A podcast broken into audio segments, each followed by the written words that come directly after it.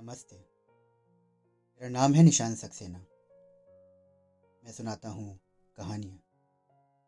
स्वागत है आपका कहानियों की पोटली में।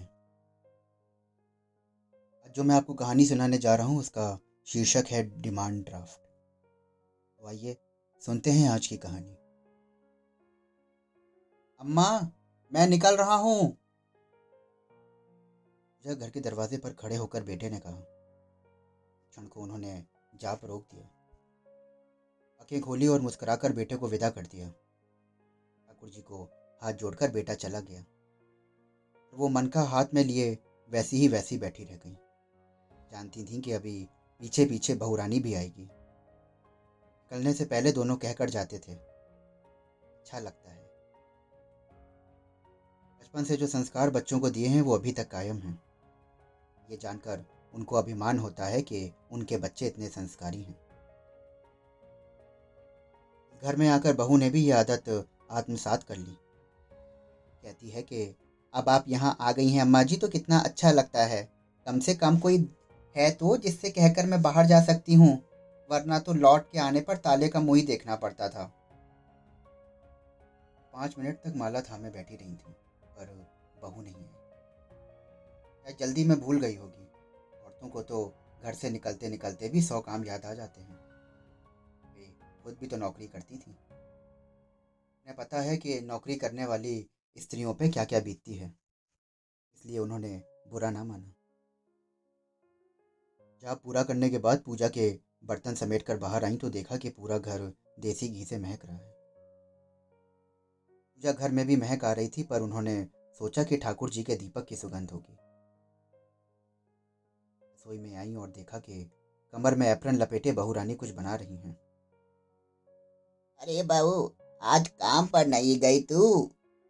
प्रश्न पूरे होते ही उन्होंने देखा कि बहुरानी गुलाब जामुन बना रही है। 15-20 चाशनी में पड़े हैं और 15-20 कढ़ाई में तैर रहे हैं। आज कोई त्योहार है क्या बेटा? मुझे तो आजकल कुछ याद नहीं रहता। हाँ मम्मी जी, त्योहार ही समझ लीजिए, बहुरानी ने मुस्कुराते हुए बोला। अरे आप भूल गई मम्मी जी, आज बॉबी का बर्थडे है। ओ, बॉबी का बर्थडे है? हे भगवान, मुझे ये क्या हो गया है, बॉबी का बर्थडे भी याद नहीं रहा। अरे उज्जैन में थी तो 8 दिन पहले से सबको कार्ड भेज देती थी, और यहाँ घर में बैठी तो याद ही नहीं रहा। कोई बात नहीं, यहाँ आप घर में सबके बीच बैठी हैं ना, वहाँ तो अकेली थी तो दिन भर कैलेंडर ही देखती रहती होंगी। अच्छा, कितनी अच्छी बहुरानी है मेरी। अच्छा ये तो बता, ये बर्थडे बॉय है कहाँ? स्कूल चला गया क्या? नहीं मम्मी जी, सो रहा है और बस मम्मी चक्कर गिंडी बनी हुई हैं फ़ोन लेकर। अच्छा मम्मी जी, इतने गुलाब जामुन से हो जाएंगे? बस ज़रा एक बार आके देख लीजिए। इतने लोग हैं, और भी तो कुछ बनाओगी? हाँ, पुलाव बना रही हूँ। इनसे कहा था कि जाते हुए केक का ऑर्डर देते जाइएगा। अच्छा, आप दही बड़े बना देंगी? आपके दही बड़े मम्मी जी बहुत अच्छे लगते हैं। अरे मेरी बच्ची, बना दूँगी। इतना काम निपट जाए तो दाल दे देना मुझे, अब मैं तुम्हारा स्टोर कहाँ खंगालती फिरूंगी। बाहर आके डाइनिंग टेबल की चेयर पर बैठ गई। अभी बॉबी दंदनाता हुआ नीचे उतरा। Good morning everybody. Good morning बेटे, और हैप्पी बर्थडे। थैंक यू दादी माँ। ये थैंक यू क्या होता है? ना कहना ही था कि किचन से एक और आवाज़ आई।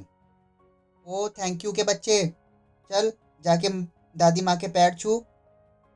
बॉबी ने झट से आगे बढ़कर उनके पैर छू लिए।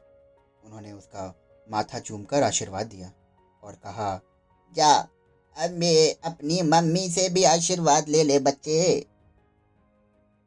बॉबी किचन में गया और वहाँ का नज़ारा देखकर आशीर्वाद की बात ही भूल गया। Wow, yummy yummy, favourite gulab jamun. उसने एक उठाकर अपने मुंह में डाल लिया। क्या कर रहे हो, तमीज से खाओ, जाओ प्लेट लो और चम्मच लो, का मन हुआ कि कहे कि पहले ठाकुर जी का भोग लगा लो, पर जब्त कर गई। उन्हें अपनी सास की याद आ गई। वो कहती थीं कि भोग के लिए बच्चों को मत तरसाया करो, आखिर सब कुछ इन्हीं बाल गोपालों का तो है। वो उठी और वहाँ से जाकर 500 रुपये का नोट ले आई। बॉबी डाइनिंग टेबल पर बैठा खाने में मगन था। उसे पकड़ा कर बोली, लो बेटा, अपनी पसंद की कोई चीज़ खरीद लेना, अब दादी कहाँ जाएगी इस उम्र में। वाह, थैंक यू दादी माँ। मम्मी, दादी ने मुझे 500 रुपये दिए। अरे वाह, फिर तो आज राजा बाबू की ऐश हो गई। अच्छा, और तुम और डैडी कितने दोगे? मैं और डैडी अलग हैं क्या? बुद्धू कहीं का। अच्छा, मैं दिल्ली से तुम्हारे लिए मॉन्टे कार्लो का पुलोवर लाई हूँ, ठीक है, और वो तुम्हारा बर्थडे प्रेजेंट ही है। अरे पुलोवर तो पहनने के लिए है। ये बताओ कैश वैश कितना दे रही हो? कैश किस लिए चाहिए तेरे?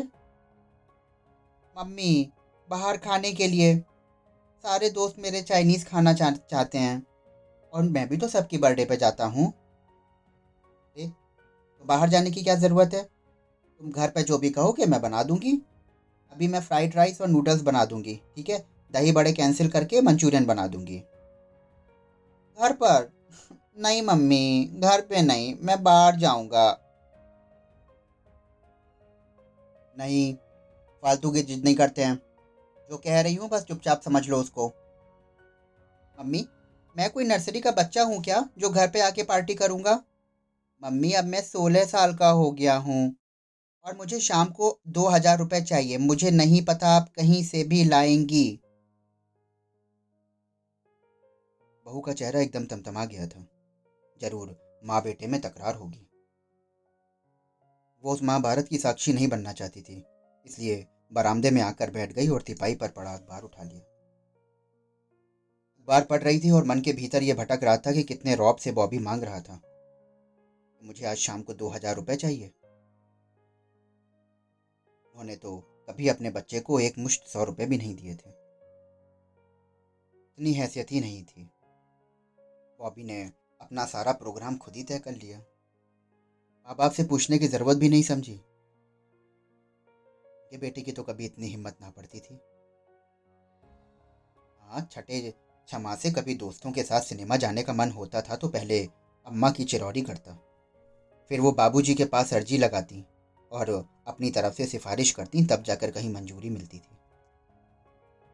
लड़कियाँ भी तो कभी सहेलियों के साथ जाने की सोच भी ना सकती थी। की पढ़ाई के लिए जब दूसरे शहर जाना पड़ा, हॉस्टल में रहना पड़ा, तब जाकर लोगों को थोड़ी सी आज़ादी नसीब होती थी। उनके घर का अनुशासन बड़ा कठोर था। शाम 7 बजे से पहले बच्चों को घर लौटना होता था। सुबह 6 बजे बिस्तर गोल कर दिए जाते और केवल इतवार को आधा पौन घंटा बोनस की नींद मिलती थी। आजकल तो लोग KG से ट्यूशन शुरू कर देते। उनके बच्चे बिना ट्यूशन के ही पढ़ गए और ट्यूशन रखने की सामर्थ्य भी कहाँ थी। बच्चों के लिए तो उन्होंने नौकरी ही शुरू की थी। ज़्यादा पढ़ी लिखी नहीं थी वो, इसलिए बहुत अच्छी नौकरी की तो कभी उन्होंने आशा भी ना करी। बस जो मिला वो उनके सहारे के लिए बहुत था। केवल जिंदगी भर एक ही धुन रही, बच्चे अच्छे से पढ़ जाएं। उनकी नौकरी के कारण घर में थोड़ी ऐसी असुविधा भी हुई को तो पढ़ाई के साथ कभी रसोई में हाथ बढ़ाना पड़ा, पर दोनों डॉक्टर बन गई और बेटा इंजीनियर बन गया। उनकी उम्र भर का श्रम सार्थक हो गया। सारी जिम्मेदारियां पूरी हो गई तो बाबूजी और बच्चे कहते भी रहे कि अब नौकरी छोड़ दो, पर वो ना मानी। हमेशा कहती थी कि पेंशन लेकर ही मरूंगी। क्या पता था कि वो जो बात अपने लिए कह रही हैं वो बाबूजी पर घटित होगी, पूरे 1 साल की पेंशन भी ना ले सके। फिर तो नौकरी छोड़ने का सवाल ही नहीं था। बीते मन और बीते समय को भरने के लिए वही एक उपाय था। अम्मा जी, मैं निकल रही हूँ। अपनी विचार तंत्रा से जागाकर उन्होंने सर उठाया, देखा तो बहू तैयार खड़ी थी। तुम तो आज छुट्टी लेने वाली थी ना? घर पे कुछ करना ही नहीं है तो रुककर क्या करूं मम्मी जी? हाफ डे की एप्लीकेशन लगा दूंगी, आधा दिन तो मिलेगा। जाते जाते केक के लिए भी मना कर दूंगी। अच्छा हुआ जो दही बड़ों की दाल नहीं भुलाई।